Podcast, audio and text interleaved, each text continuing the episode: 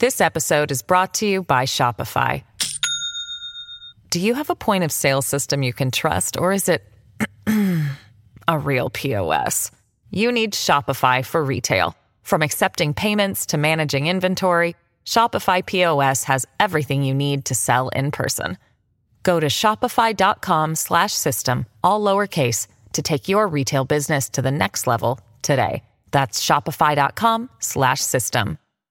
Hello, everybody. This is Marshall Poe. I'm the editor of the New Books Network. NBN listeners like to read books and buy them. So we thought we'd tell you that right now, our friends at Princeton University Press are having a remarkable site wide sale. You can get 50% off books, including ebooks and audiobooks, with the code 50, F I F T Y, at checkout until May 31. You can save some real money on Princeton University Press books. I encourage you to go there and check it out. Welcome to the New Books Network. Hello, my name is Jim Cavallaro, Executive Director of the University Network for Human Rights. The discussion you're about to hear is part of the series by the University Network for Human Rights with New Books Network. And what we're hearing today is a discussion that we're about to start in a conference between human rights experts and academics in the state of Connecticut and human rights experts from the German state of Baden Württemberg. It's part of a consortium, and we're going to discuss issues in human rights, but in particular today, War, Peace, Humane, a book by Sam Moyn, and the current conflict that's raging in Ukraine. So let me uh, present the three speakers. My, as I said, my name is Jim Cavallaro. I, I, I teach also at Yale and Wesleyan. I'm the executive director of the University Network for Human Rights. I'm, I'm going to mo- moderate the discussion, excuse me. And we'll hear from uh, Sam Moyn. Uh, Sam Moyn is the Henry R. Luce Professor of Jurisprudence at Yale Law School and also a professor of history at Yale. And he's written a number of books in the field of human rights The Last Utopia, Human Rights in History, uh, Not Enough. He writes in other areas as well. He's also written the book uh, Humane how the United States Abandoned Peace and Reinvented War. We're going to talk about that book today. And we'll do it with the help of two scholars uh, from Europe, and they're both German.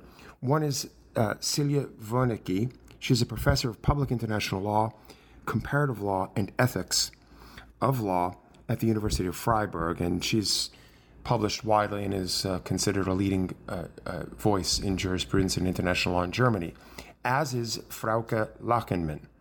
She's an international lawyer who holds a PhD in English literature and, among other accomplishments, is the general editor of the Max Planck Encyclopedia of Comparative Constitutional Law with Oxford University Press.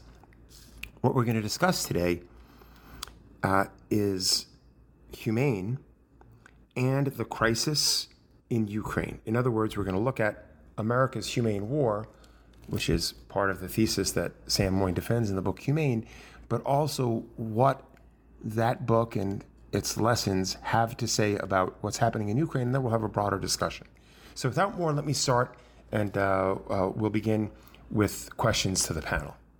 It's a very impressive panel, and we have a lot to talk about.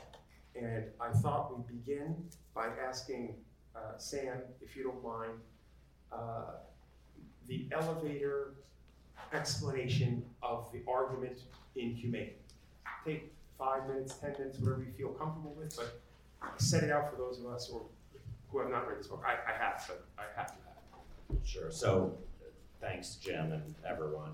Uh, really an honor to be included. We agreed to have this session before the latest Great Power War began, and I don't think we should, you know, dwell on anyone's obscure and overtaken book uh, for more than a few minutes before pivoting into the most general discussion we all want to have about uh, Russia's invasion of the Ukraine. Uh, and then having as, as, as contentious a debate as, as we can, because I think there is one to have. Um, I'm going to begin, you know, trying to take up Jim's invitation, but also try to make the, the, the arguments of the book um, somehow relevant past the sell by date for our own moment. And I think an appropriate place to begin is with the International Military Tribunal at Nuremberg, 1945 6, in part because lots of Americans and Germans were involved in it, just like in this consortium. Uh, and there's a lot debatable about what went down there and at the Tokyo Tribunal uh, soon after. But there's one precious insight that I argue in the book we lost in the meantime, and that's the priority of control of aggressive war. At Nuremberg, it was the crime of crimes, the supreme crime, as Robert Jackson, our Supreme Court Justice here on leave, insisted in his brilliant opening statement. And actually, I think we should revisit the reasons our ancestors had for considering peace the highest value, not justice in the conduct of war. First, the greater includes the lesser. If you start an illegal war, you're enormously likely or more likely to commit war crimes in it. Uh, and so if you're setting out to ban something and deter it and stigmatize it and punish it, you would start with the illegal initiation of a war, since you're then, if you're at all successful, likely to have some effect on the war crimes that follow, but the reverse isn't true. If you, let's say, merely concern yourself with controlling brutality in war, you could just clean up ongoing wars, including illegally initiated ones. And so I think our Nuremberg ancestors were right about this, but then consider some other reasons they had to control aggression. Because consider what's legal once you start a war, including if you started illegally. First, lots of soldiers die, uh, and that's not a violation of any law yet. And of course, our, our ancestors living in the aftermath of the death of tens of millions of soldiers in two world wars were incredibly conscious of this fact. And then a lot of civilians legally died too. At the time, of course, and we maybe could debate this, it was probably legal to kill civilians in any number. Uh, at least if you were engaged in morale or strategic bombing, which all sides in World War II perpetrated. Even today, though, it's permissible, it's legal to kill lots and lots of civilians if you start a war, whether legally or legally. Uh, and that's because so called international humanitarian law branded uh, a rebranding of the laws of war that happened in the 1960s and 70s doesn't control the death of civilians very well, in spite of the reputation it has in some quarters. Then on the list, consider money. The allocation of funds spent on war could have been spent on something else, like welfare. And then last, consider unintended consequences of initiating war. Fully legal, sadly, but sometimes more grievous than anything uh, like the war crimes that are perpetrated in war. If you go back to this country's war on terror ongoing uh, in the Middle East, and you look at a country like Iraq and certainly Libya, more people probably died not because Americans or their allies shot at them, but because of disorder and ruin that war so regularly causes. So, for all these reasons, those ancestors of ours and were right, and yet I think their lessons were forgotten until about three weeks ago, when Vladimir Putin single handedly reawakened, at least in elite mainstream circles, a concern with somehow doing something about aggressive war. Just as an example, Gordon Brown, the former United Kingdom Prime Minister, and in spite of his own support for this country's Iraq war at the time, proposed a new Nuremberg to hold Putin accountable for aggression because the International Criminal Court can and can't, and for reasons we could get into, and no other body can. So my book is about what happened after Nuremberg when the priority uh, fell increasingly on keeping war clean instead of keeping it from happening. or stopping it once it starts. And of course, my case is America's so called forever war, which was advertised and I think uh, conducted more humanely than any great power war in history. And I know that's going to be contentious to say. Uh, and I'd love to you know debate it with colleagues and so forth. So I, I don't I don't want to take up too much time, but let me just mention reasons why the transformation occurred, and then what what we can think about it in in the aftermath. So I think the chief reason is pretty disreputable uh, for us uh, as great uh, power uh, northern citizens. Um, after World War II, uh, a lot of well off white people have been victims of war for generations. Uh, really, since the breakdown of the European peace in the middle of the 19th century and culminating in the middle of the 20th century.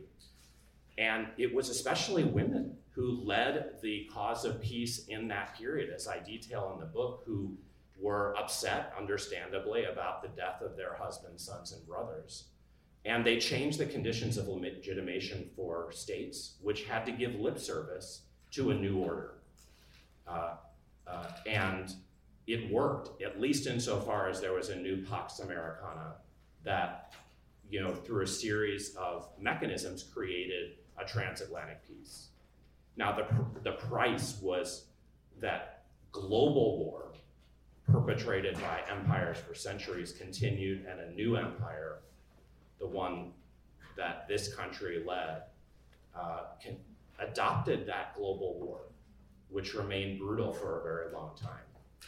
Uh, and what, what seems to me to be the main thing that happened is that in the aftermath of well off white people dying in transatlantic war, peace became less of a concern. Uh, and uh, in our time, from the 1960s and 70s to the present, after decolonization, it wasn't just that great power war in the global south became uh, less important to control for northern citizens but that it was actively desired in many ideological quarters. That's, I think, the, the story of the past 50 years. Uh, I think academics have been involved in it. At one time, our, our predecessors built peace studies. We've built something else human rights studies, consortia for human rights, which is not about controlling force, even though, ironically, political scientists have shown the best way to protect human rights is not to have wars. The single thing you would do if you cared about human rights is to stop wars from happening or stop them once they start. Although, of course, peace involves a lot of injustice, and we want to have something to say about that, that the human rights movement has allowed us to say. There are a lot of other reasons. I think new advocacy arose on the ruins of anti war activism that was concerned not with whether wars are just and legal or unjust or illegal, but whether they're brutal. That's the mainstream concern of human rights organizations. And the military took the laws of war more seriously in our time than ever, including the US military. Um, that's, I think, why the transformation happened. It affected the war on terror deeply, so that the main debate about it was how it was fought, whether torture was committed, whether too many civilians died uh, under drones and other bombing campaigns. Um, what should we think about it now? Well, I think it's a sad fact, but in his irate rant before he invaded Ukraine, Vladimir Putin became the highest profile person to say American wars and Western wars have been in violation of international law in their initiation. Uh, probably, you'd say before he spoke, it was Kofi Annan who uh, uh, mentioned the Iraq war at one very prominent moment, but not the, the broader war on terror which Putin references along with a lot of more specific specific interventions in uh, in in in at the time of the Kosovo bombings in 1999, in uh, Libya in 2011, in Syria, although we could debate whether there was enough of an intervention uh, illegally at that time. So I think Putin is a scoundrel, but he uh, he missed the most basic lesson that our mothers teach that two wrongs don't make a right. But he identified that American and Western wrongs have made a system which he's perpetuated. And I, I don't think there's a credible response if we're going to get serious about his aggression that doesn't think about, in the broadest terms, whether and how we control force and not merely humanize wars. So that's the point of the book, and I'd love to, you know, engage with my colleagues and with all of you. So there's a lot there, and, and I really want to hear from Frauke and Celia. But if you just one addition that I think if you could add would help to set the table for the conversation. There's a lot of discussion of the law. There's a lot of discussion. You, you started with the inversion of the the uh, most important crime at Nuremberg and how it's reconstructed to, to be believed to be about crimes against humanity when the fundamental crime is aggression. Uh, and there's a lot of legal debate, and you have legal expertise here. So, but before we get there, I, I was hoping you could touch on in popular culture a juxtaposition that you draw, and you use the example of the response in public opinion and in protest to the My Lai massacre during the Vietnam War as compared to Abu Ghraib. If you could just set that out, I think that helps to give a sense of, in the broader culture, how are the two moments different? It's, it's a great question, and, and I do I do kind of obsess about the Vietnam War era in the book because it's just very interesting that it's a moment when there's concern about whether wars are just and legal that does not concern transatlantic white citizens. So it, it, it's a kind of golden moment uh, in which the, the Nuremberg priority is maintained uh, in public debate, but there's also an expansion of a sense of who can perpetrate aggression against whom.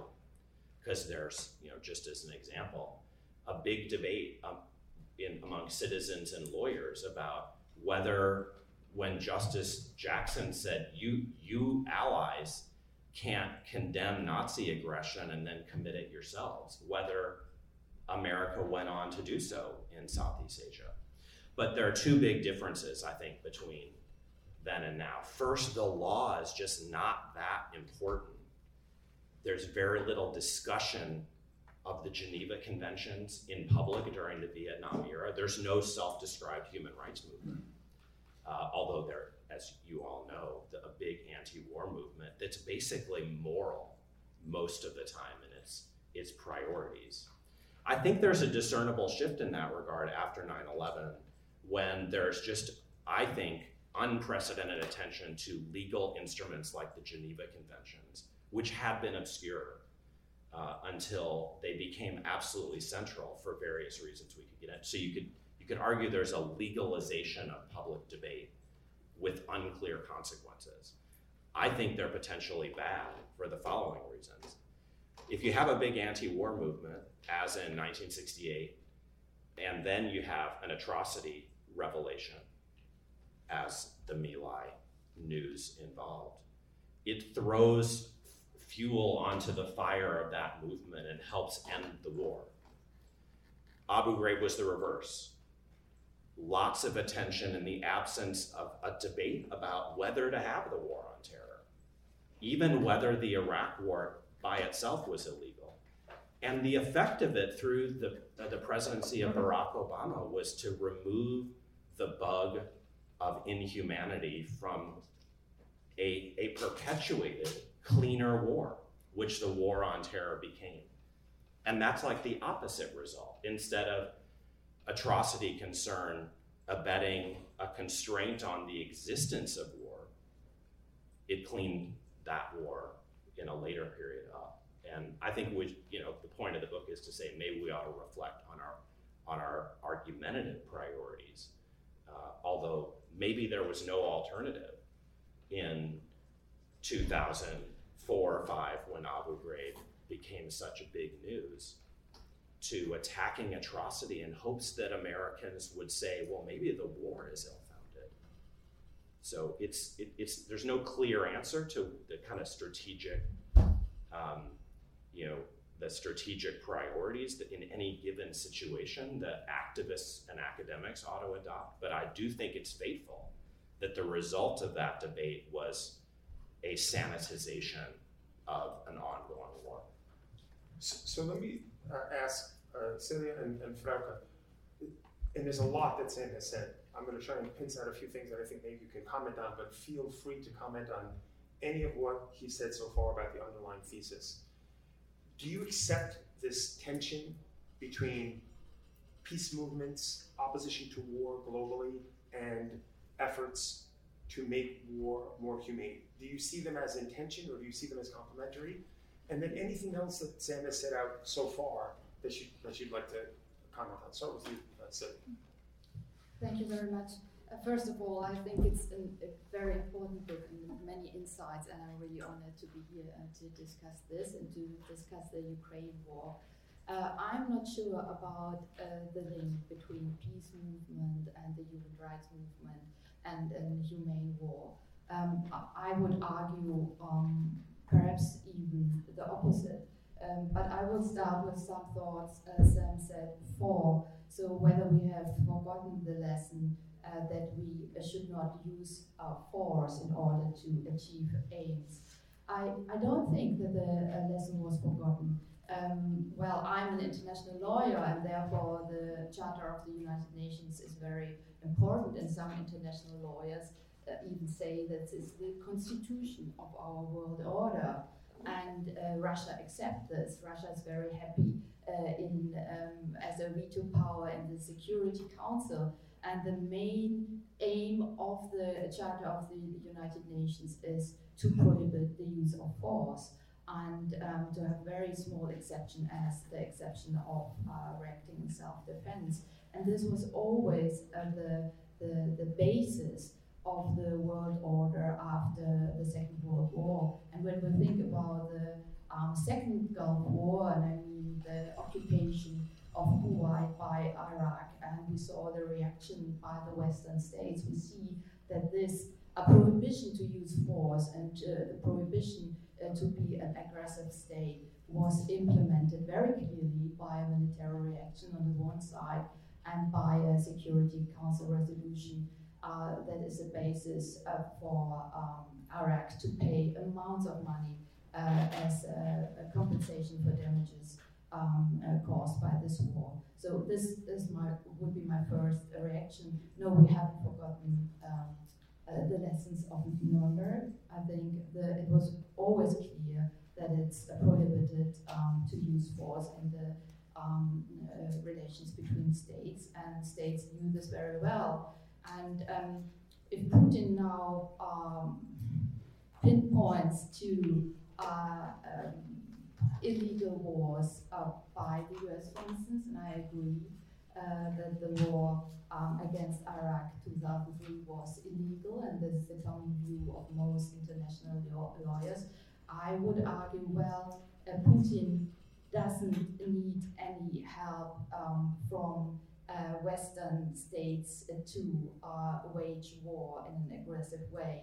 Um, the la latest issue of The Economist, uh, there was a um, quote um, with regard to Putin, and Putin said that talked about the dictatorship of law. So Putin is a secret service um, man who never wanted to obey the rules of law, and um, I'm sure he uh, would have done everything he wanted to do without uh, Iraq 2003. And um, this would be a second response. And um, uh, the third response, perhaps, uh, whether the jus in bello was stressed too much. Um, I'm not sure. Um, uh, I think uh, the promise of the Charter of the United Nations that there will be no wars anymore, only acting in self-defense. Uh, it was clear from the beginning that this will, will, will not be reality.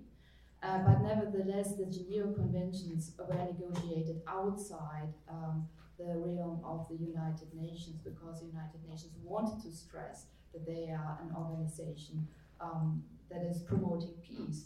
Uh, nevertheless, it was clear that there will be armed conflicts, and I think it's important that we have rules that restrain uh, brutality if there are armed conflicts. And I am very much convinced that although the red lines drawn by the jus in bello uh, are not very high, and we have the so-called problem of collateral damage, a horrible word, which means that only excessive uh, damage um, is prohibited. If you target a military aim, excessive damage uh, is prohibited. That uh, will mm, uh, um, uh, affect civilians and um, civilian object, uh, objects. So, although I think the, the, the red lines are not very high, but they are incredibly important. And we see, uh, with, uh, with regard to the war in Ukraine, that even these red lines are not um, taken into account by an aggressor. And I think it's, it's important to stress both the prohibition to use force, except in case of self defense, and that can to the right to self-defense that can be used by Ukraine, and um, the red lines um, that are part of the bello. And both is very important, and we shouldn't um, trade trade the one for the other. Thing. Thank you. Yeah, first of all, thank you so much um, to Sam for, for being here. Uh, it's such an excellent time to have this panel. And um, your book offers an impressive wealth of detail. And I came back as an international lawyer feeling slightly depressed uh, because this is really a book about the abuse of international law, right? And spinning a narrative around international law and using it in a way in which it was never intended. Um, and of course, I asked myself the question has international humanitarian law done more bad than good. Um, if it's if it's open to uses and abuses like the ones that you are describing um, in the uh, interpretation of uh, of the charter uh, principles and uh, endless war. Now, I'd say to that international law rules are only as good as the nations that use them, and uh, as bad as the nations that use them and I would like to sort of stand up for international humanitarian law just by giving you an example of um, an outstanding use of the rules of humanitarian law by the United States, which was when World War II ended and hundreds and thousands of German soldiers were uh, captivated by the Allies. Um, they treated the German soldiers humanely. And it is something that a generation of my parents is uh, infinitely grateful for until this day. And uh, incidentally, my own paternal grandfather was one of the soldiers who survived um, because he was treated humanely um, by, by uh, the Allies, by the Americans. So uh, IHL is important, and I'm, I'm with Celia. Um, with the problem seems not to lie with the content of IHL, but the narrative that the United States and their lawyers shamefully have been created around those rules, namely that uh, those rules could make an intervention acceptable even if it is open-ended in, in time and space. Now, if the rules of international humanitarian law were actually taken seriously, uh, the additional protocols, there would hardly be any wiggle room for aggressing parties in the first place because by now they are so uh, restrictive. But as is saying, um, very often the United States has been paying lip service to these rules and uh, but never actually, uh, you know, uh, in enforcing them in in practice. So the problem that I see, and we'll probably come back to that point later, is the willingness of the United States to, well, deface certain principles uh, of, uh, of international law, not just international humanitarian law, but of course also the, uh, the, the self-defense argument, which is the only uh, accepted exception to uh, the use of force uh, prohibition. And I remember um, a panel with Harold Koh, which I attended at Yale University some time ago, where he was talking about transatlantic relations. And he said, and I quote, states are either international law takers or international law makers, which to the internationals in the room came as a shock. Now, for the Americans, uh, this was nothing new. So, uh, unilateralism in the interpretation of and enforcement of international law um, is a huge problem, and uh, that I think this this unilateral manipulative approach is the real issue here, not so much IOJ or such. So let me flag a mission and raise another question and transition to Ukraine because it's clear that you want to talk about what's happening in Ukraine. That's great. But in terms of the, the argument, and in the book, Sam, you, you track throughout the, the, the thread from beginning to end is Leo Tolstoy. And a couple of the analogies that he draws, as you know, that you focus, are on the potential goal of making slavery more humane, uh, and whether that is a legitimate goal, or whether that works to maintain slavery, and whether making slaughterhouses more humane, if one is a vegetarian, uh, whether that serves to make uh, eating uh, veal cutlets uh, more palatable. And I think those two examples sort of are strong examples in favor of the idea that trying to make something atrocious humane might actually serve to maintain that the horrendous practice. Uh, I agree with what you say, Silja, and I'm an international lawyer as well. Yes, we should, and countries should respect jus ad bellum, and yes, if conflicts should present themselves, states should respect jus in bellum, but they don't. And I think that it may be the case that there is only so much energy or only so much space in the public debate to frame particular issues in particular ways. So let me just set that out in defense of what Sam has said. While I agree with what you said, uh, Silja, what you said, Frauke, it might not be possible to have both. We might we might have to choose. So we turn our attention to, to Ukraine now. And there was a debate raging in Germany. I'm sure that uh, Germans here are familiar with it about, in, in the past few weeks, uh, about what should Germany's role with regard to what's happening in Ukraine be. Uh, and one thing we've seen in, in, the States, I'll just flag this as a, as a factual, as a data point that I think is useful, and I'd love to get your response to this there have been leaks from in inside intelligence services in which those responsible for providing information to Ukrainian forces to facilitate successful targeting of valuable targets have recognized that it was US intelligence that led to this phenomenal military success and not the strength of a ragtag Ukrainian military. The United States just authorized $40 billion dollars in support. I think that's about the annual budget of the Russian military. So it's increasingly clear that the worst fears of those who two months ago said this conflict, this war may spiral out of control and it may become a proxy war between two nuclear superpowers where we will all be on the edge of our seats wondering if we are going to experience nuclear annihilation. I think those fears are being realized.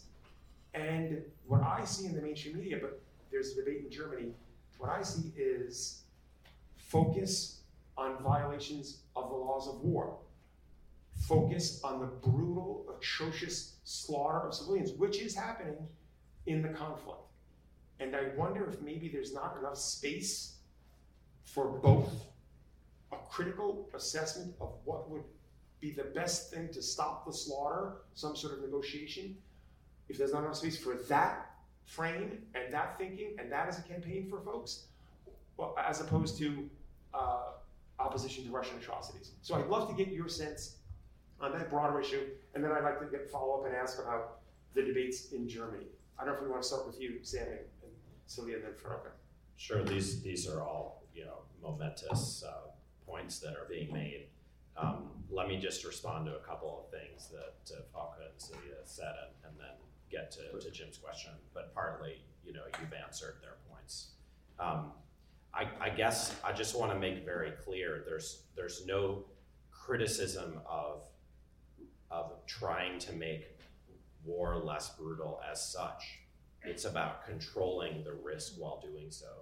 And if you shift context, there's there's been for decades a very open debate, for example, about the ethics and politics of trying to reduce cruelty in the administration of the death penalty in this country, which is an incredibly noble effort.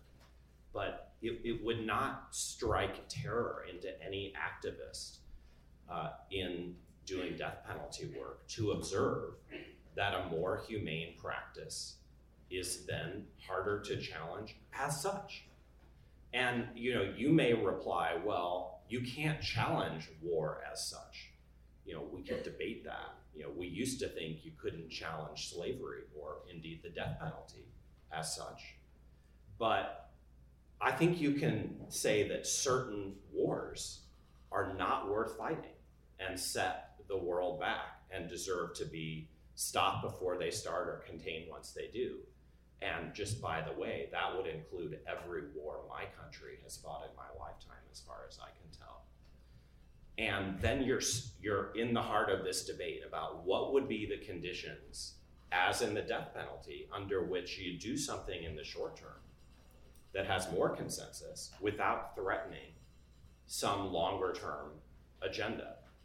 And so it's it's that that argument that I'm trying to make about um, the laws of war, which is not that they're good or don't you know don't protect your ancestors or whatever.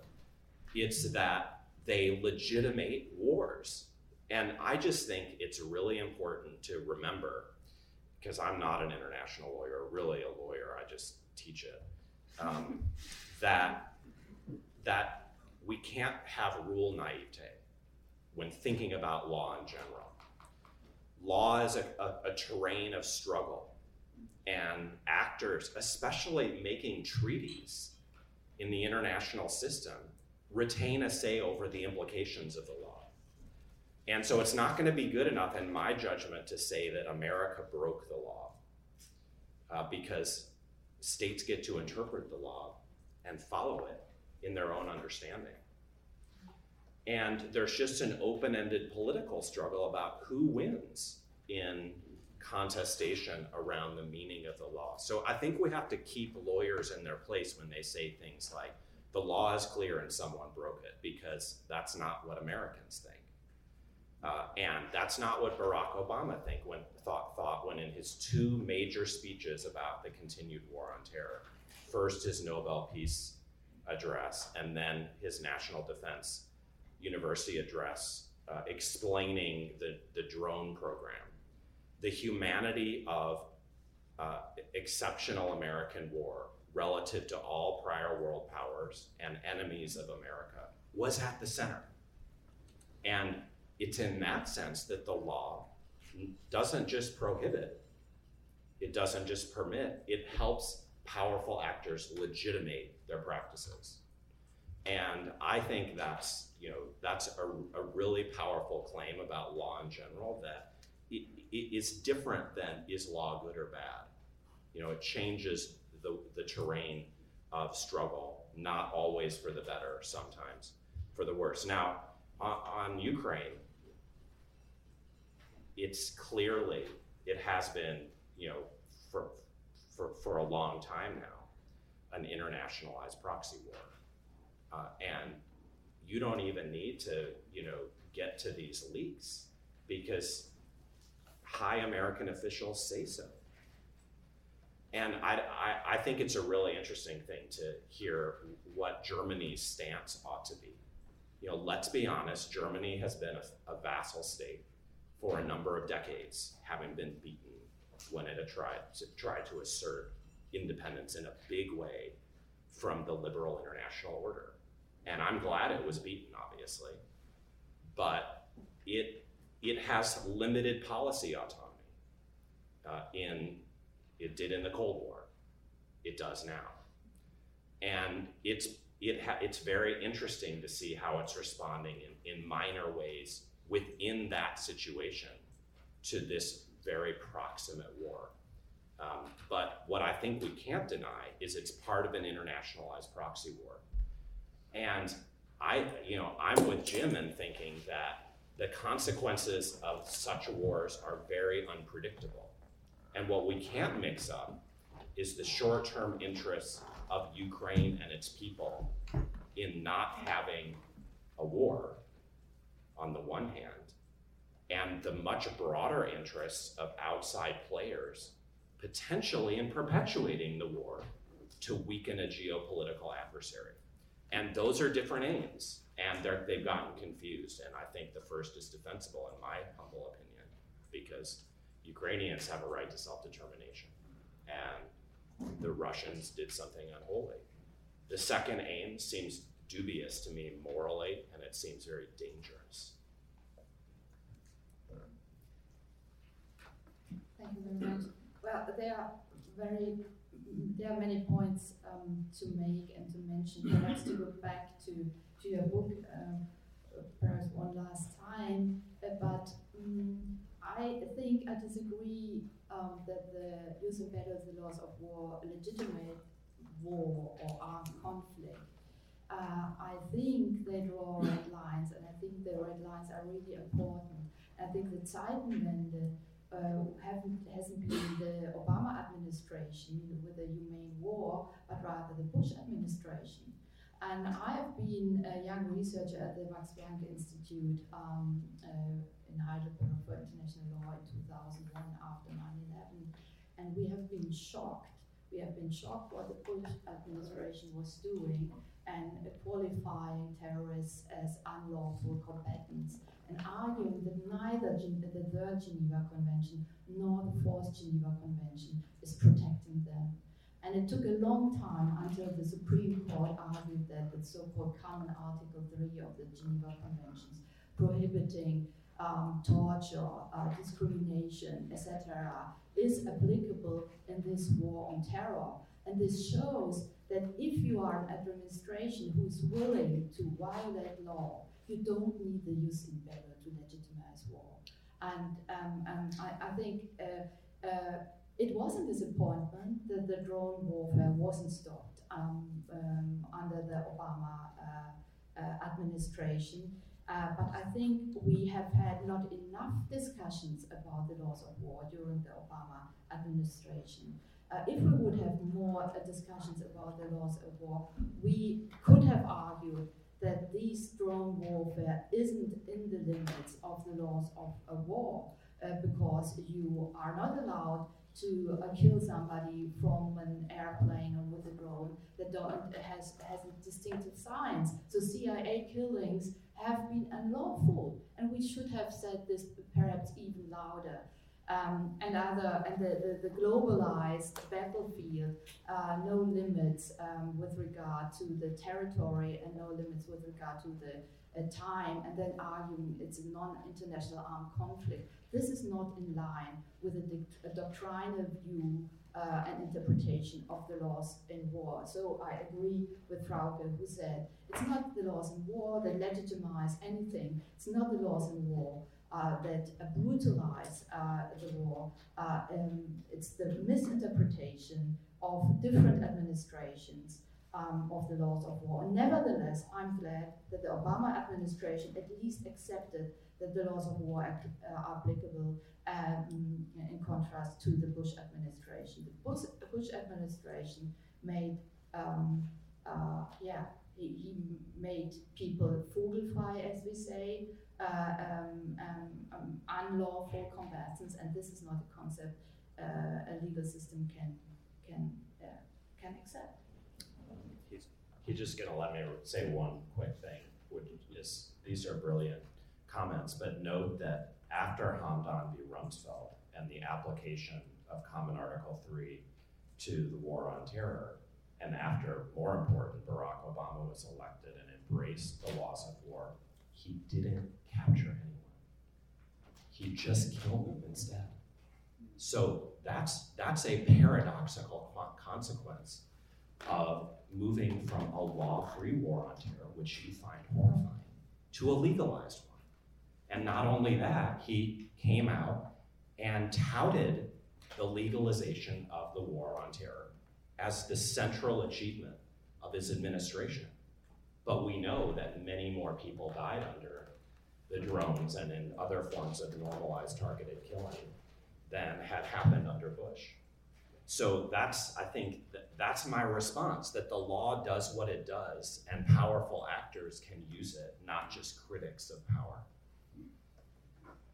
Mm-hmm. Unless you want to no, we don't want to have a dialogue okay. only. All right. I can respond later.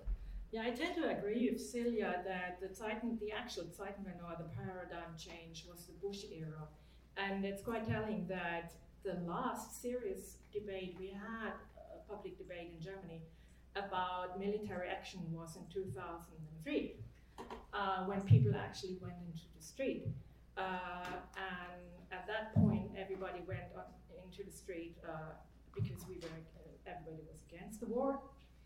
And now, since last week, and those who have been following the German press uh, have probably seen it, we have a new debate uh, under under a different in a different light, and it's uh, which is interestingly also um, a generational debate.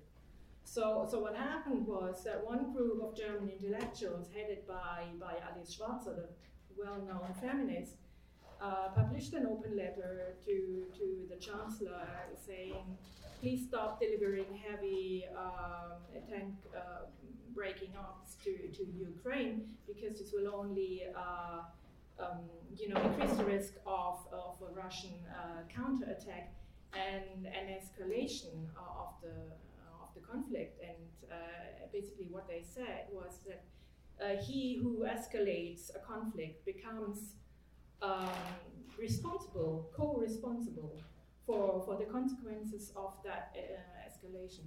That had a huge backlash. So there was another group of, of intellectuals taking, to, the press. Um, this time, younger people, uh, my generation roughly. Uh, so some uh, some writers uh, and the Nobel Prize winner Herta Müller uh, who said uh, we have a historic responsibility for Ukraine because what, uh, of what the Wehrmacht committee um, done, did there, and it is a moral demand of solidarity that we uh, support them in this struggle. And once more, the one voice of reason in this whole thing has been Jürgen Habermas, who also published a lengthy essay and said that everybody please calm down and don't be so shrill. And yeah. So uh, it's it's a very interesting discourse. It's an important discourse that we are having about our military stance and and our identity looking to the future and whether our post-war identity is still uh, still relevant in the 21st century. The one debate, what I'm missing from this debate is, and that I think that is uh, that is a point that you've been making in, in the Guardian article as well. Um, about the US, uh, we're not really uh, asking about how this has happened in the first place and why the wars, wars break out. Why have we not succeeded in outlawing them altogether? So we're dealing with the consequences and whether we should give priority to solidarity or security. But we're not asking ourselves uh, how did it come to this and what um, what is uh, our role in all this. And I think that Germany needs to take a very hard look at itself as well and uh, its own hypocrisy in being sort of an outspoken pacifist uh, nation with, with one of the biggest, being one of the biggest arms exporter in the world and, and buying from, from authoritarian countries. So um, I, I do hope that this debate is only the beginning of, of a discourse on, on German identity um, in terms of military action. So let me raise one more point for the panelists, and then I'd like to leave time for questions because I imagine there are questions and thoughts that uh, a very distinguished group here has. But one of the your book has been widely critiqued. I mean, as in not trash, but people have read it and thought about it. Trash. Uh, I think it has been widely received as a significant contribution, like most of your other work. But one of the more critical essays is by Priya uh, Satia. And there are a number of things that she says, but one of them, which I think is interesting, she flags something that you flag, which is the largest single mass mobilization against war uh, is before the Iraq invasion. So it's not as though there is not some underlying peace sentiment, even as war has become sanitized or made more humane uh, even as the post 2004 Abu Ghraib revelations lead to a response that sounds in jus in bello, anti torture, and not uh, uh, questioning the, the overall war on terrorism. So I just want to say something that I feel, and I'd really love to get your sense, but the sense here. I feel, uh, and I happen to think, so I will expose my down cards here. I happen to think that there ought to be more energy oppressing the United States, for whom the, the, the, war in Ukraine is a proxy war, and other European states that are funding it, much more energy to, to use our public uh, opinion, engagement, protests to press the United States to, in turn, press for some sort of negotiated ceasefire. Stop the slaughter. Stop the slaughter. I think that should be a focus. So I'm saying that so now you can discount what I'm going to say next. I feel, and I was a human rights advocate in, in, in the 90s and in the 2000s, even before, but that's neither here nor there.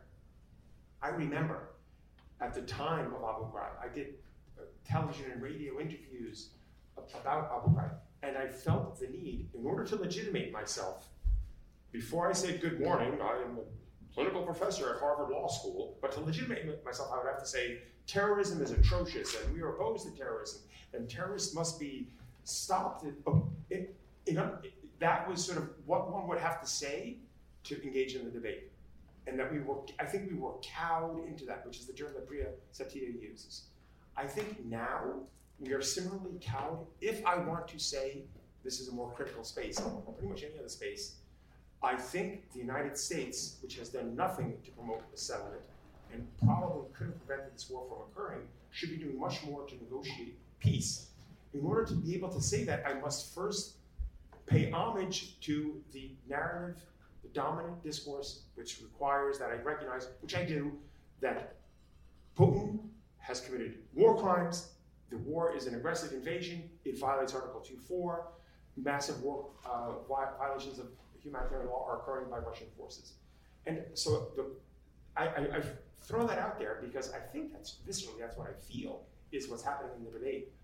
And, and I'm asking, what has been the role, do you think, of the force of communications in the current context with Ukraine to legitimate certain messages and delegitimate other messages or narratives? And how has maybe that been, Sam and others, how has that been one of the, if not the main explanatory causes of the difference between the response to Milan and the response to Abu Ghraib? In other words, what is acceptable discourse and what is unacceptable discourse and how that's constructed? I'd love your sense on that, and then, then afterwards we'll, any other comments you want to make, and then you'll get the firing line from the observers here.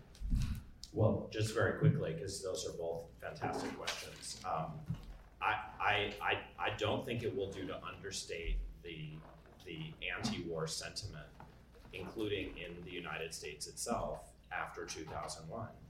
And I wouldn't ever sell short that one day in, in, in 2003, which remains the biggest day of coordinated mobilization against any war in human history and yet its effects were negligible at the time.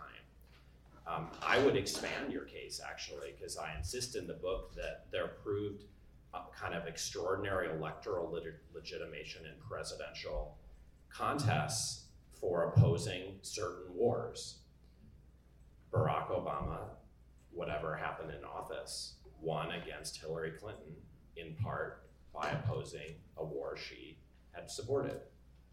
Donald Trump, uh, amazingly, unexpectedly, ascended relative to his fellow Republicans after he came out in February 2016 in South Carolina against the Iraq War, which was verboten in Republican circles. And because of that fact, it was widely predicted that he destroyed his own candidacy, and yet he won against them and beat Hillary, uh, you know, with a very large asterisk. Again, in part because a lot of veterans uh, un- understood him, for better or worse, to be more of a critic of US militarism than she was. And Biden finally ran against the Forever War, uh, and in, in, in total fairness, did end, end the Afghan uh, war in, in its prior form. So that's all something to build on. I don't think it compares to the to the power of the mobilization you had in Vietnam and in between the wars in this world wars in this country and in other places. And so we have to keep you know a sense of proportion. Now, I completely agree that it's a kind of a fundamental thing to think about how mainstream uh, media kind of controls the space of debate. And that's something very different than we often do in liberal circles where we scapegoat Fox News, when in fact, liberal media, in the case of, of these wars, has been fully on board with a, a narrowing of the space for just kind of reasonable criticism. Uh, and that was most obviously, I think, by widespread admission true in 2002 3 if it's true now, I think you're making a pretty damning point because it would suggest that very little was learned.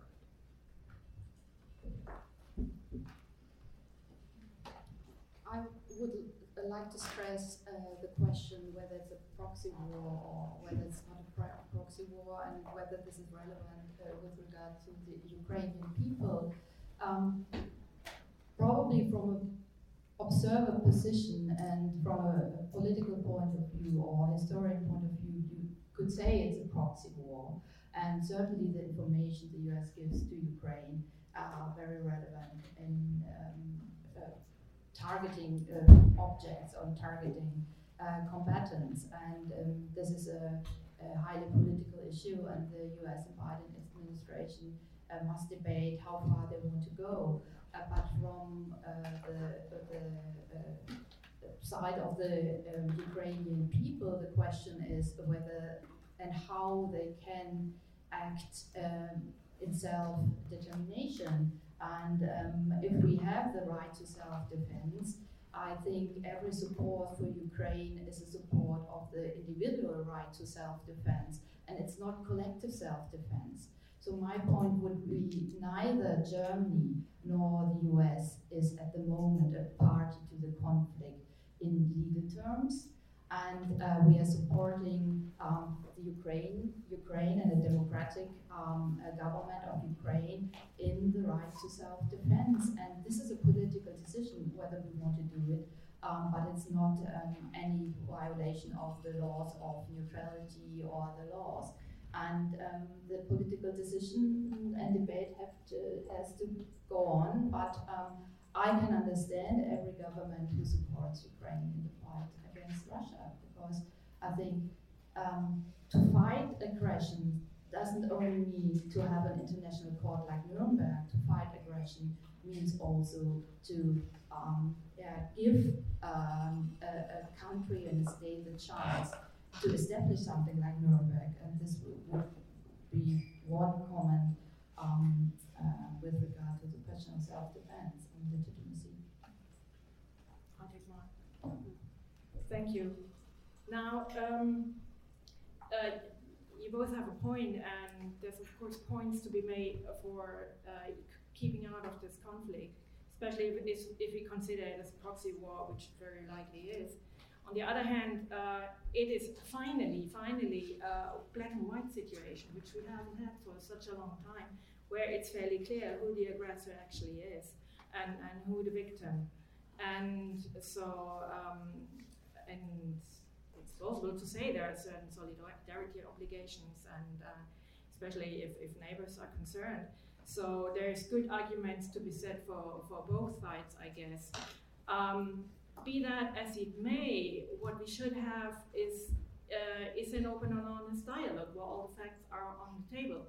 Um, policy considerations as well as, as ethical arguments and those who, who fear that this might escalate into a nuclear uh, conflict which might affect them.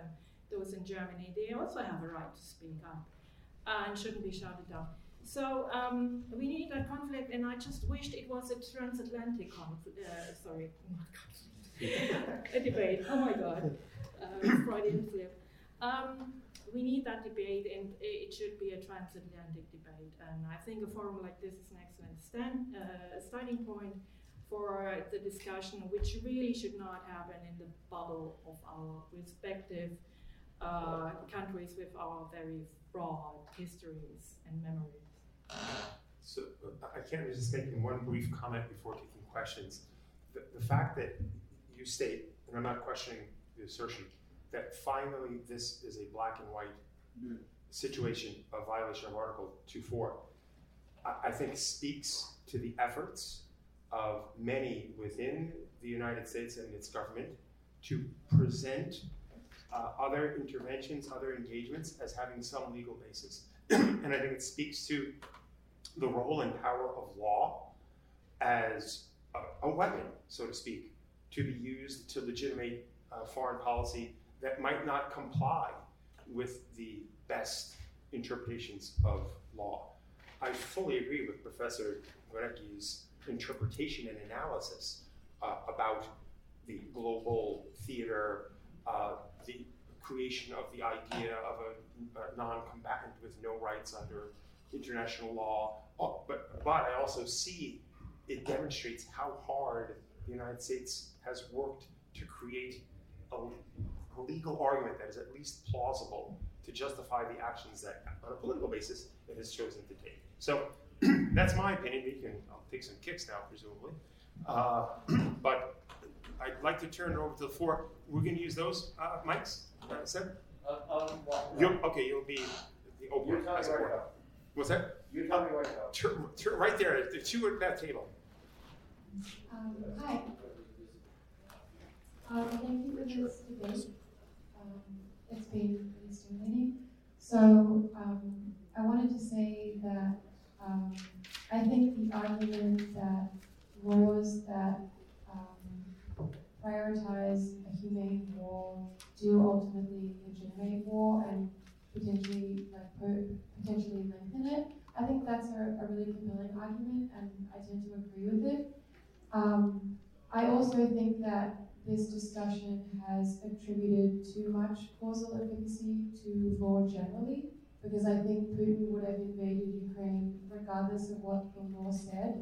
I think that even if the US's record into the US and other Western powers, even if their record in war was squeaky clean, Putin still would have invaded. So I think we're, I mean, it, it's natural, it's a natural tendency of lawyers to attribute too much causal efficacy to their, to, the, to their own instruments, right?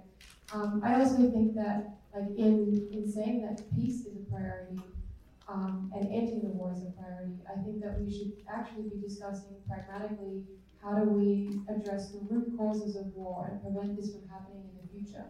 And maybe that means addressing toxic masculinity. Maybe it means addressing our reliance on big oil, right? That has allowed a petrol state like Russia to use those resources to act very aggressively. I think also that, you know, as we're discussing the utility or the causal efficacy of war, you know, bodies are piling up in Mariupol, and, and the law is not very effective or helpful. Um, and I think we should be thinking about nuclear non-proliferation. But also, and, and this is kind of something that I've not super relevant, but something I've wondered recently. We had a whole conversation yesterday about sustainability because climate change is an extinction level event that we should all be talking about. But as we're relying on nuclear energy as a, as a source of transition energy, um, is there a correlation between nuclear energy and nuclear power? Because the thing that has struck me most about this conflict is how helpless we feel because we are worried about nuclear war between two nuclear superpowers. And that really constrains what we're able to do to pragmatically help Ukrainians. Um, and so I think that should be more the focus of the discussion than sort of um, the utility of, of IHL, but, but that's just my opinion. So let's take a few more uh, questions and then we'll ask uh, the three panelists to, to respond to whichever of the many questions and comments are out there. This episode is brought to you by Shopify. Do you have a point of sale system you can trust, or is it a real POS?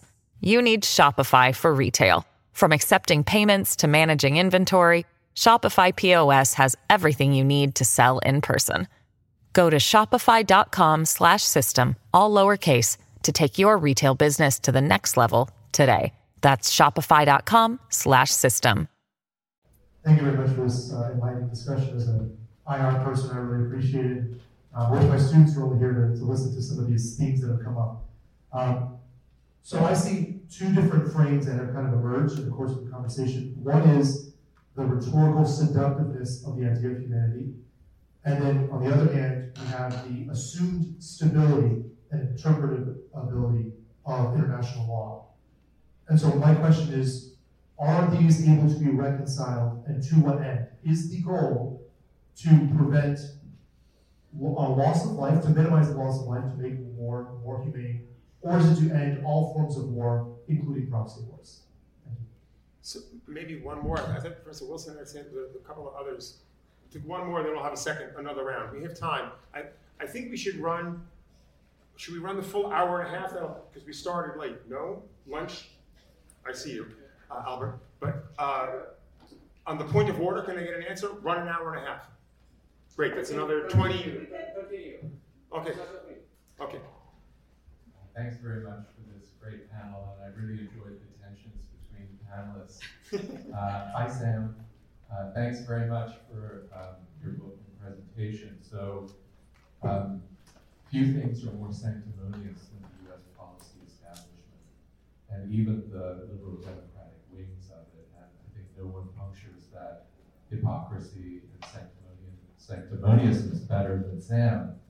But I worry that it's uh, too focused on the U.S. and that there's a denial of agency of other actors elsewhere.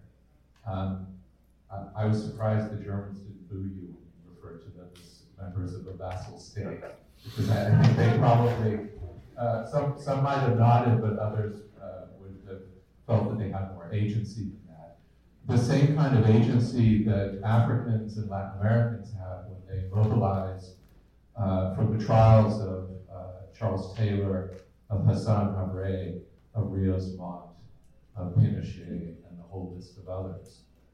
And those human rights trials uh, regarding crimes against humanity do connect up with questions of aggression and war. Why? Because they disrupt systems of corruption. They disrupt the criminal kleptocracies that have seized states and that engage in wars.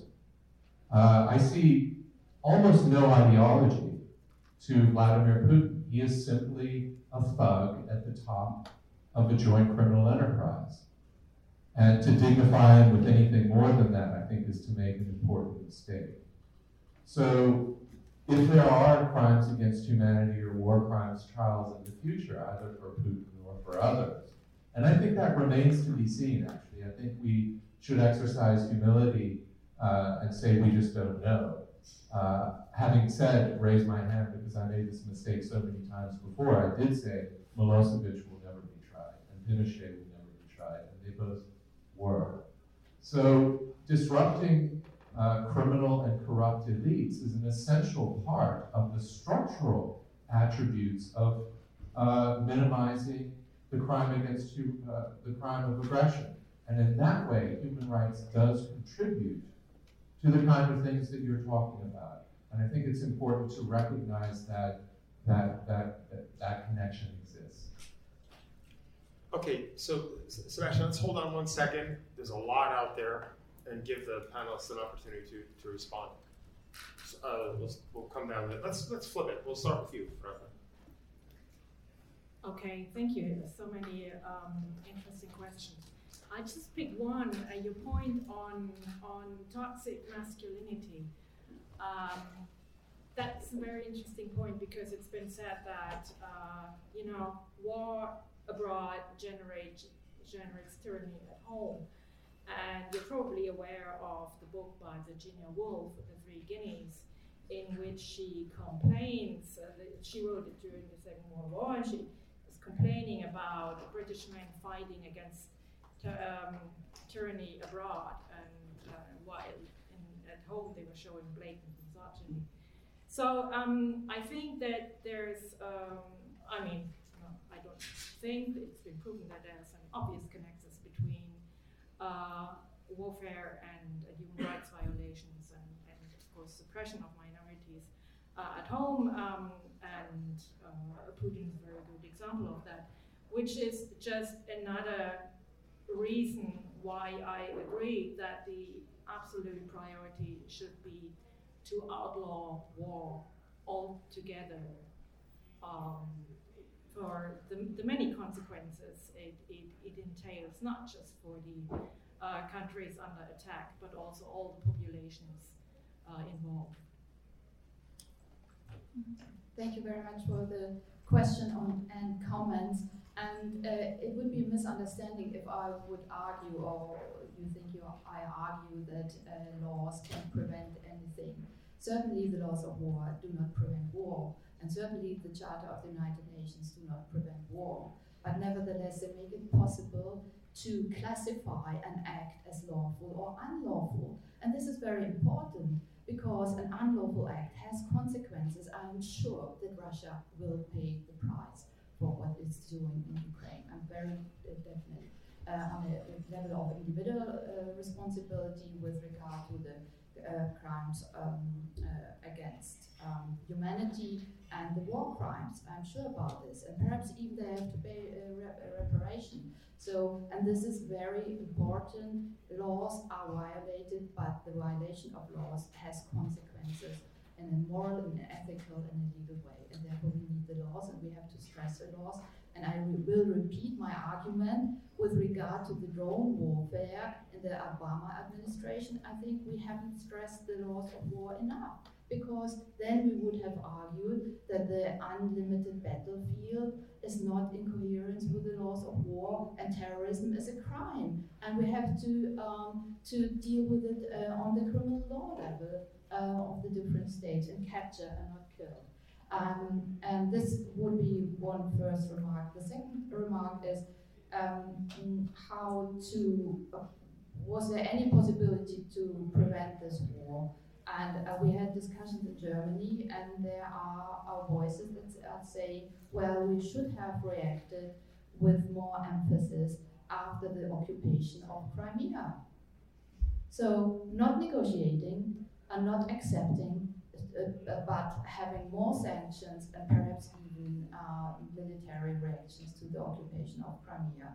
I'm not saying that this would have solved our problems or whether it, it would have been escalation, but at least uh, these are voices as well uh, that we can hear now.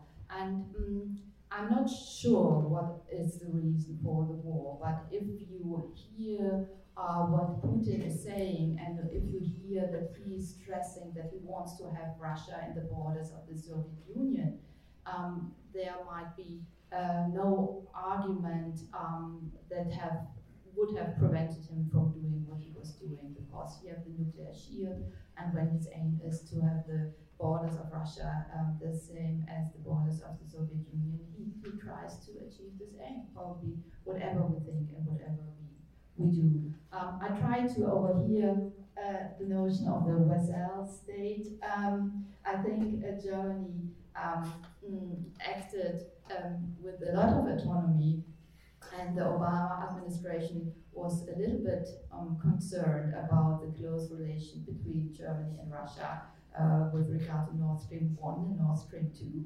And um, therefore, I wouldn't underestimate German autonomy. Um, and I wouldn't agree that we have been a vassal state in this uh, regard. Well, so just a general remark um, about law, which is, I think we should always guard against premature affiliation with it. Uh, uh, because there's a temptation to idealize it. But when we look out this window, we know domestically the criminal law is organized to let the most powerful off scot free uh, and hurt the weakest into jail. And basically, the same occurs on an international stage. Uh, and I just think, in general, we should be concerned not to forget that a, a, legal system that to date is more complicit than not with oppression and may allow stigmatization, but mainly for the weak, uh, is not worth backing yet. It's worth reforming. Uh, and uh, I, you know, I don't want to comment in detail how I think that applies to, you know, every contemporary situation, but it's a general point that I think is is is hard to deny.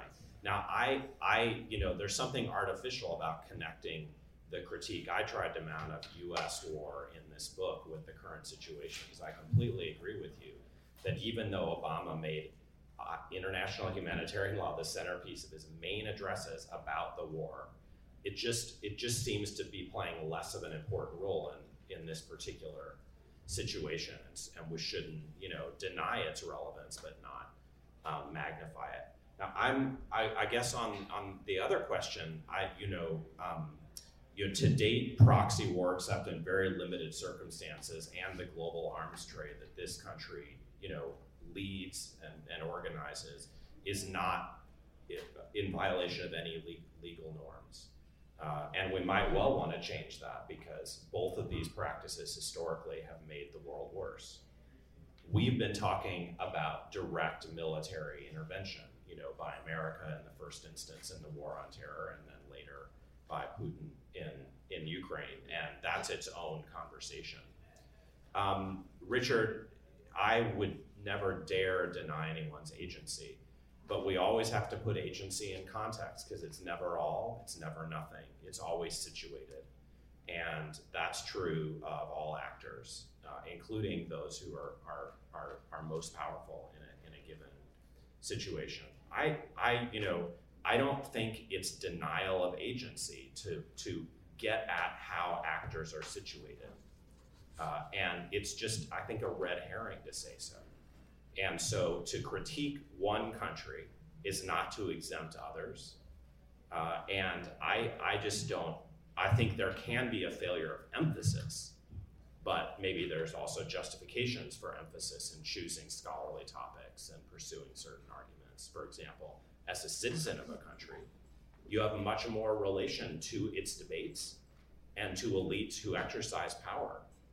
Uh, and I have, you know, I have no chance of affecting aggression that, that Putin is is conducting, but I might have some say in public debate about what this country does in response.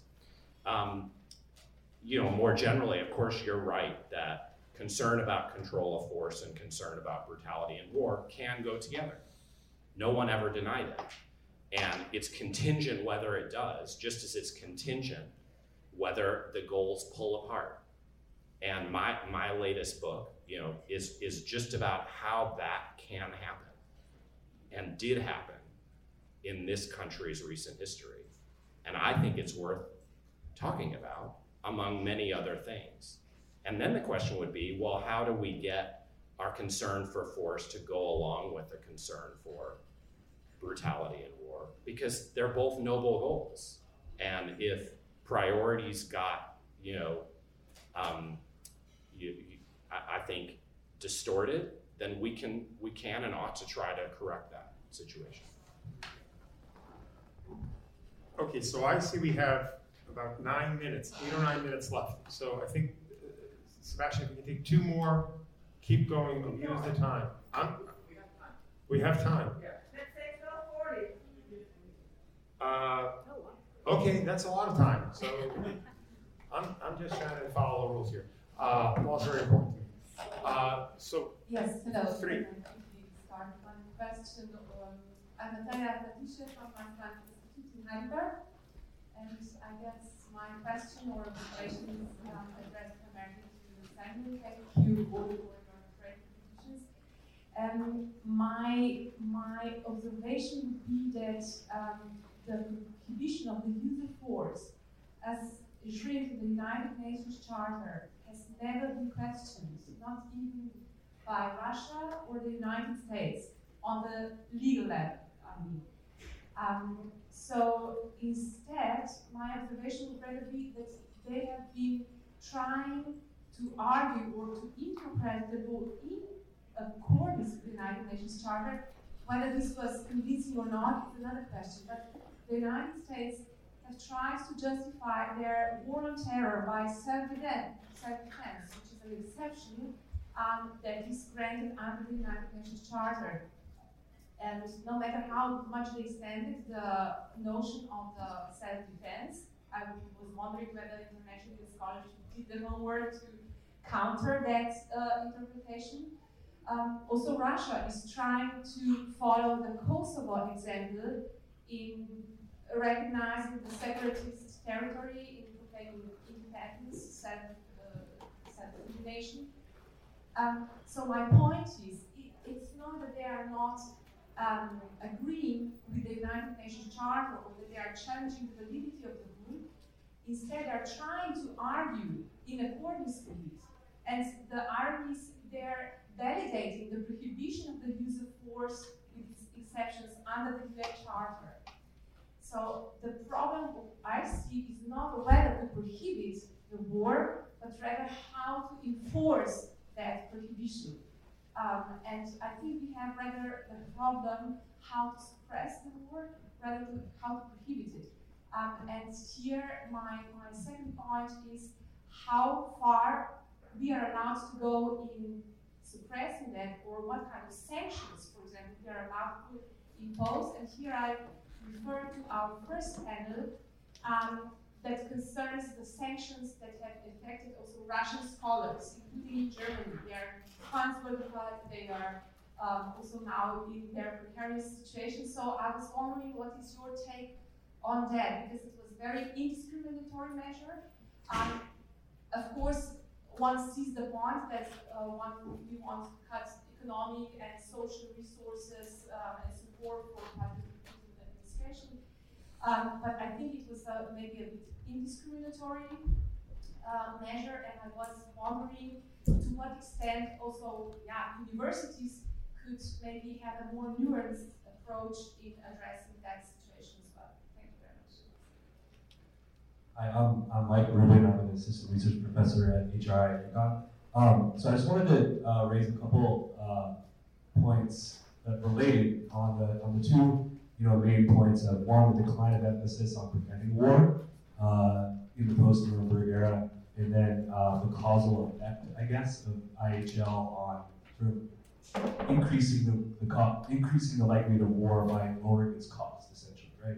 So on the on the uh, decline of emphasis, one of the things that the, the empirical social uh, political science of this literature has documented is that interstate war has the relative frequency of interstate war has dr- dramatically declined uh, in this this very era, and part of it has to do with you know, the territorial integrity norms and other sort of features of this preventing war, um, you know, normative legal framework. Uh, and it kind of gets at uh, maybe a different angle of what Richard was mentioning of, of ignoring uh, non-American cases or non-great power cases, right? So at, at, least in the broader world, maybe, I don't know if you can speak to this, um, it actually has maybe had a deterrent effect, and maybe just not at the most powerful uh, countries.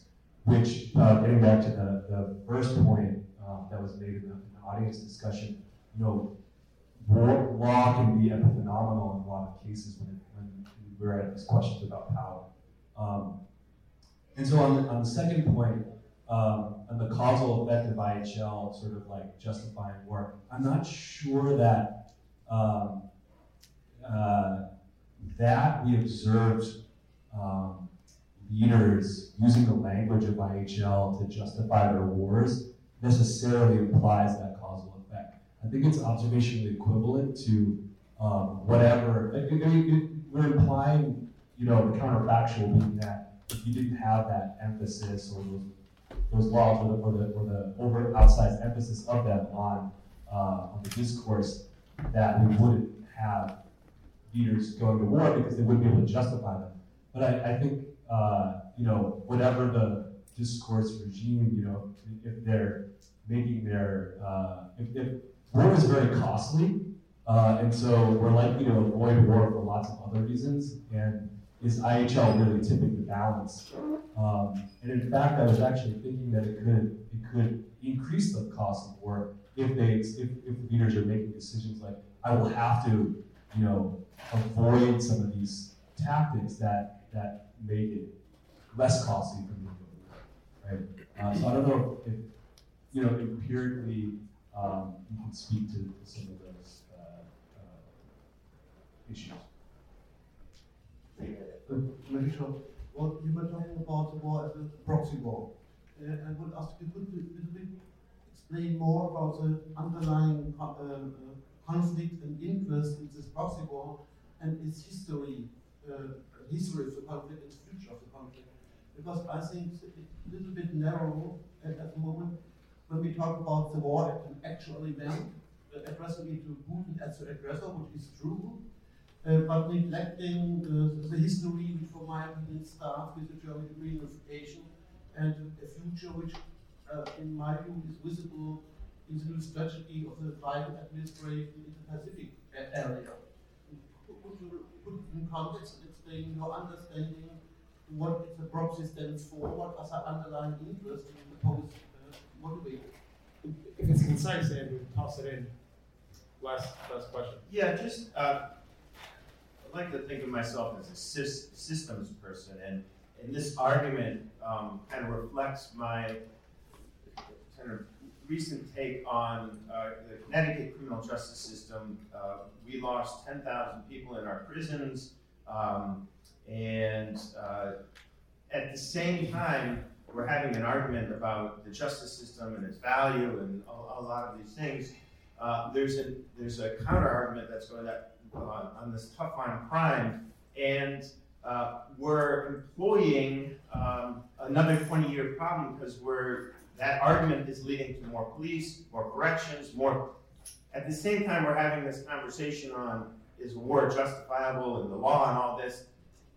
We're investing a whole heck of a lot in weapons of war that are going to need to be maintained, and so uh, going back to the question about denuclear and, and that, like, how much of it is looking at the systems that perpetuate war rather than the laws or the, the, the arguments about them?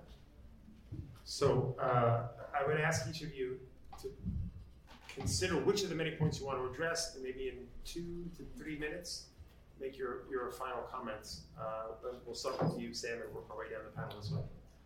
Okay, um, self-defense, you know, it's it's a it's it's maybe a necessary feature of the control of force regime, but it allows almost anything in, through interpretation. In my book, I cited 19th century peace activists who said, "Well, look, if you allow a self-defense interpret you know exception, then Napoleon or Tamerlane is happy."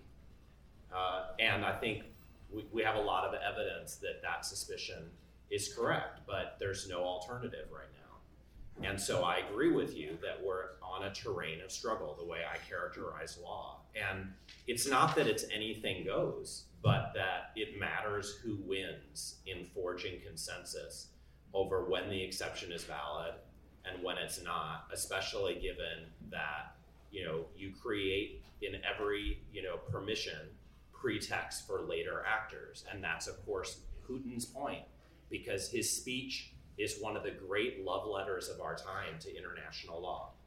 Uh, and I think that's a huge challenge to the, my friends here because it, it reminds us once again that with this gaping exception and the rise of new rationales for force like humanitarian intervention in 1999 you get lots of potential for abuse of pretexts um, and we're, we're all kind of facing a challenge that we have to, you know, take more seriously than I think we have, uh, especially in, in, in the face of American war lately.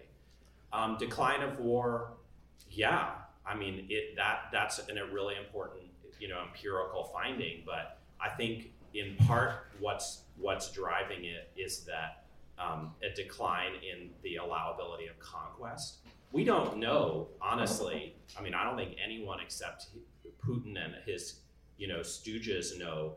Was he out for, let's say, merely regime change, American style, or was he going to engage in a broader con- conquest, as with uh, the you know attempted annexation of Crimea. What we do know from post-war history is that there are alternatives to conquest that involve other forms of control, including funding clients and proxies and arming them.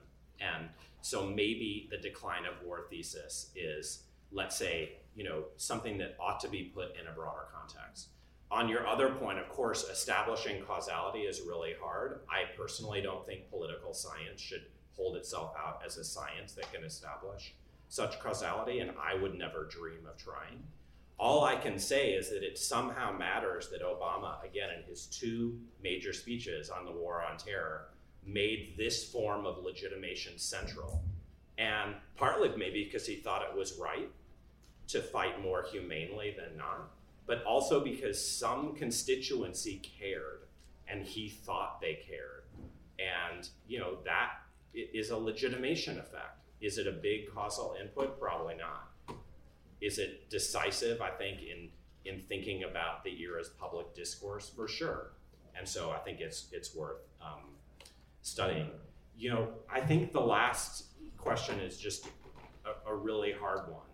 Um, I, I, I do think that there, if we start, you know, a- assembling a list in rank order of the biggest factors in the perpetuation of war by states like Russia and states like the United States, there are going to be there's going to be a, a huge number of things on the list, including in our country the fact that we've built a warfare state instead of a welfare state, in which you know, there's a lot of procurement dollars. There's a lot of, you know, pseudo welfare that you get by su- supposedly volunteering to fight, and so on and so forth. And those are things that a lot of analysts have talked about. Um, and whatever I'm talking about is very far down the list. I think it's my only defense is that I don't think it was given adequate attention lately, and I think it's new. And so it's I think it's worth putting on the list and then thinking about what to do. Thank you. I would like to um, um, come back to the self-defense argument. I think self-defense is as an exception to uh, the prohibition to use force um, certainly open to interpretation, but I wouldn't say that you can do anything um, when you when you claim your act in self-defense.